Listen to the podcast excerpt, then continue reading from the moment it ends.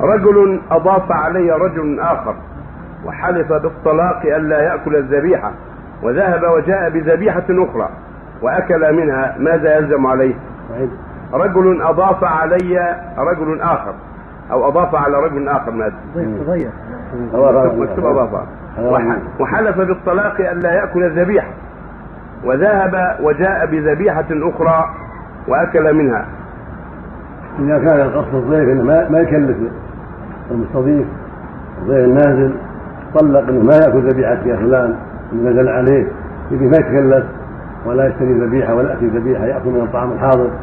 ثم أبى عليه المضيف وجاء بذبيحة وذبحها وأكل منها أو ما, أو ما أكل منها فإنه عليه آه، الحكم في طلاق إن كان أراد طلاق زوجته أكل الذبيحة فمضى عليه حسب ما قال وإن كان إنما أراد منعه من الذبيحة ولم يريد طلاق امرأته ولكن أراد إذا سمع الطلاق أن يمنعه بذلك فعليه كفارة يمين قال عليه الطلاق ما يأكل الذبيحة ما تذبح له عليه الطلاق ما تذبح ذبحه وعليه الطلاق ما يأكل وأكل فهذا عليه كفارة يمين حكم حكم اليمين.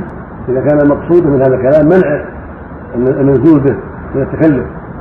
ما ليس قصده فراق زوجته وإنما قصد منعه من التكلف إذا سمع الطلاق يمتنع. لا لا يأتي ذبيحه ولا يتكلم ثم صاحب الضيافة المنزول عليه تكلف ولا يبالي بيمينه ولا طلاقة.